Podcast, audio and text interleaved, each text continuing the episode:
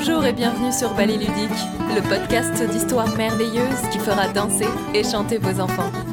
Je m'appelle Juliette Lacan et chaque vendredi, retrouvez un nouveau conte à écouter, suivi d'une danse guidée. Bonne écoute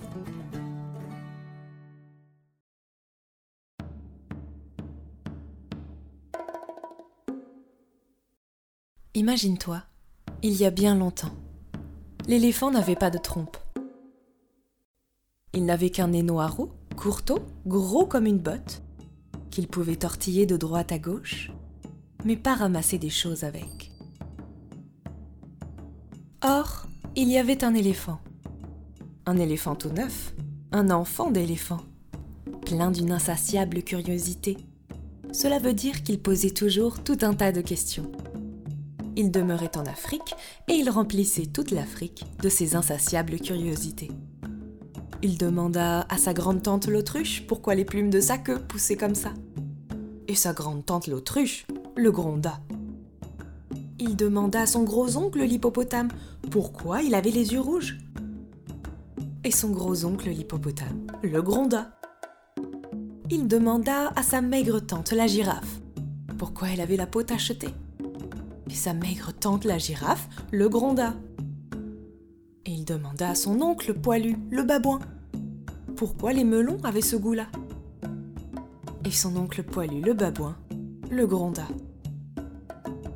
Il posait des questions à propos de tout ce qu'il voyait, entendait, éprouvait, sentait et touchait. Et tous ses oncles et tantes le grondaient, ce qui ne l'empêchait pas de rester plein d'une insatiable curiosité. Un beau matin, l'enfant d'éléphant posa une question qu'il n'avait encore jamais posée. Il demanda Qu'est-ce que le crocodile mange pour dîner? Là-dessus, tout le monde lui dit Oh non, pas encore À haute et terrible voix, on se mit à le gronder de poser encore et toujours des questions sans queue ni tête. Un peu plus tard, il tomba sur l'oiseau, Colo Colo, perché sur un buisson d'épines. Et il dit mon père m'a grondé, ma mère m'a grondé, tous mes oncles et mes tantes m'ont grondé à cause de mon insatiable curiosité. N'empêche que je veux savoir ce que le crocodile a pour dîner.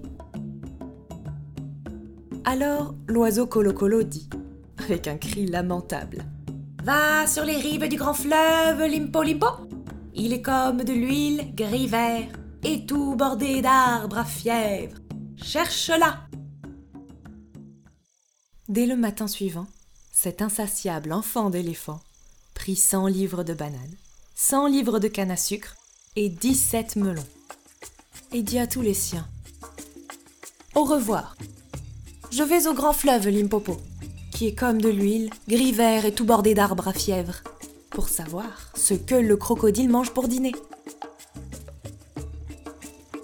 Il s'en alla, tout en mangeant des melons dont il semait l'écorce parce qu'il ne pouvait pas la ramasser. Il marcha nord-nord-est, mangeant des melons tout le temps, jusqu'à ce qu'à la fin, il arrivât aux berges du grand fleuve Limpopo, qui est comme de l'huile, gris vert et tout bordé d'arbres à fièvre, exactement comme lui avait dit l'oiseau Colo-Colo. Or, il te faut savoir et comprendre bien que jusqu'à cette semaine, ce jour, à cette heure, à cette minute-là, cet insatiable enfant d'éléphant n'avait jamais vu de crocodile et ne savait pas comment c'était fait. Tout ça, c'était son insatiable curiosité. La première chose qu'il trouva fut un serpent python bicolore de rocher, enroulé autour d'un rocher. Je m'excuse, dit l'enfant éléphant avec la plus grande politesse. Mais auriez-vous vu quelque chose qui ressemble à un crocodile dans les parages? Si, j'ai vu un crocodile s'écria le serpent python bicolore de rocher. Qu'est-ce que vous allez me demander encore après cela? Je, m'excuse, dit l'enfant d'éléphant. Mais euh, auriez-vous la bonté de me dire ce qu'il mange pour dîner? Là-dessus, le serpent python bicolore de rocher se détortilla très vite du rocher. et gronda l'enfant d'éléphant pour avoir osé le comparer à un vulgaire crocodile.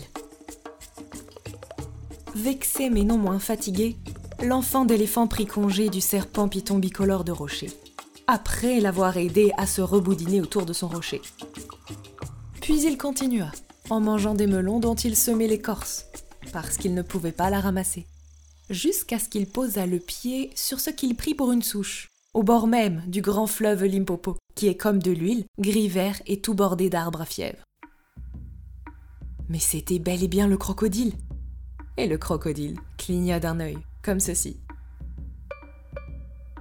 Je m'excuse, dit l'enfant d'éléphant avec la plus grande politesse.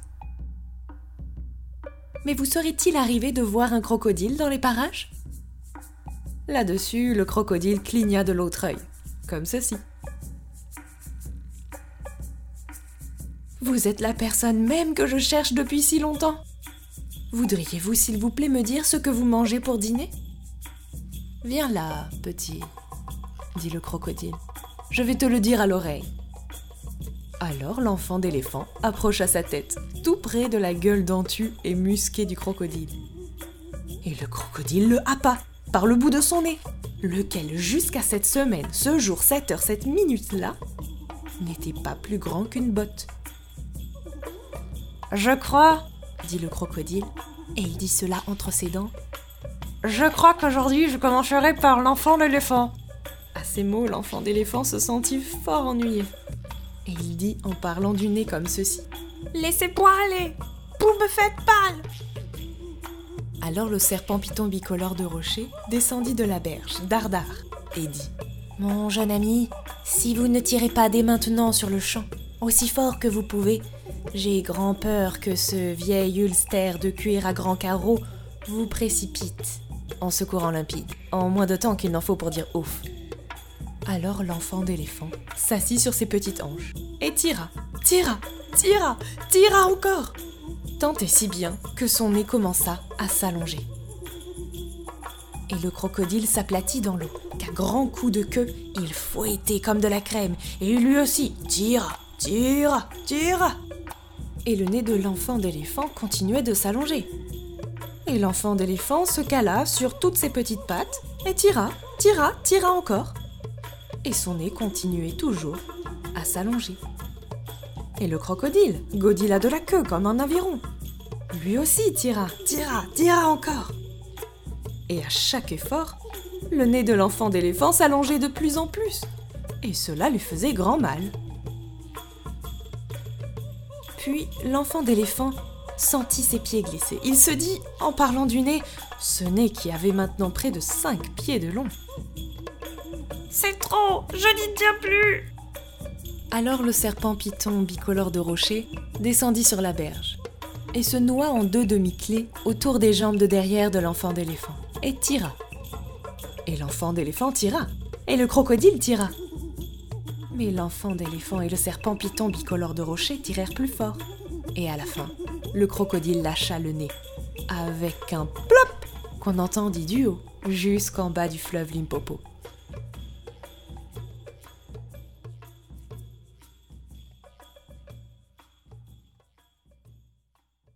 Alors l'enfant d'éléphant s'assit raide et dur. Mais il commença par dire merci au serpent python bicolore de rocher.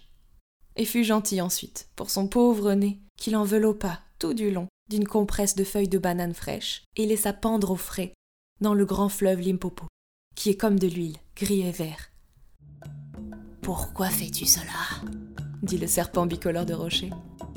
Je m'excuse, dit l'enfant d'éléphant, mais mon nez est vilainement déformé et j'attends qu'il reprenne son galbe. Alors tu attendras longtemps? Il y a des gens qui ne connaissent pas leur bonheur. L'enfant d'éléphant resta là, trois jours assis, attendant que son nez diminue. Mais ce nez ne diminuait pas, et même il le faisait loucher.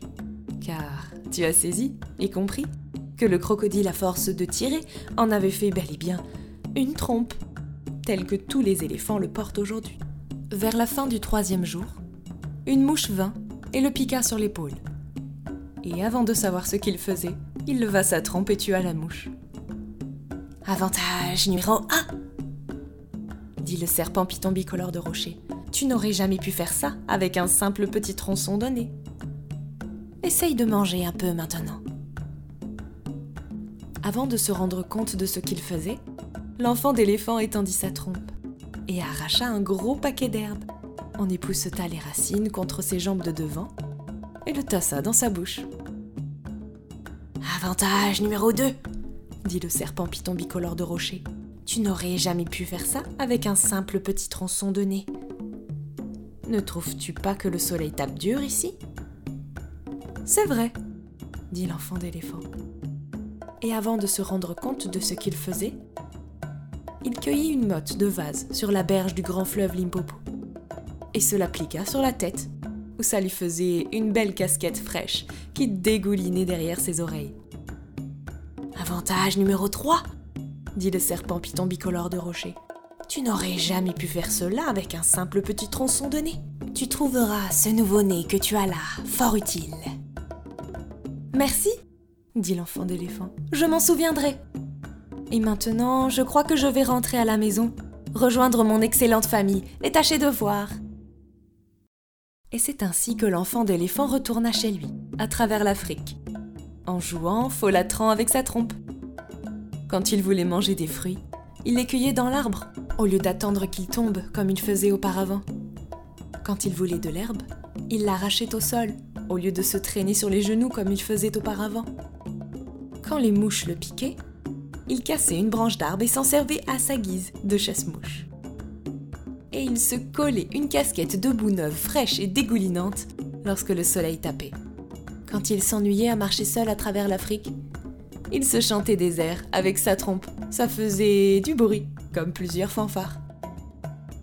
Et c'est depuis ce jour-là que tous les éléphants que tu verras, sans parler de tout ce que tu ne verras pas, ont des trompes exactement semblables à la trompe de l'insatiable enfant d'éléphant.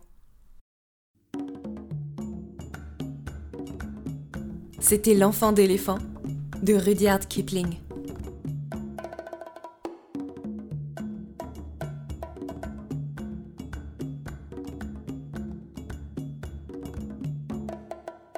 Pour accompagner cette histoire, j'ai choisi de te chanter la chanson la plus connue sur les éléphants. Un éléphant qui se balançait. Tu peux la retrouver dans le prochain épisode ou sur YouTube. Et moi je te dis à la semaine prochaine pour une nouvelle histoire et on danse.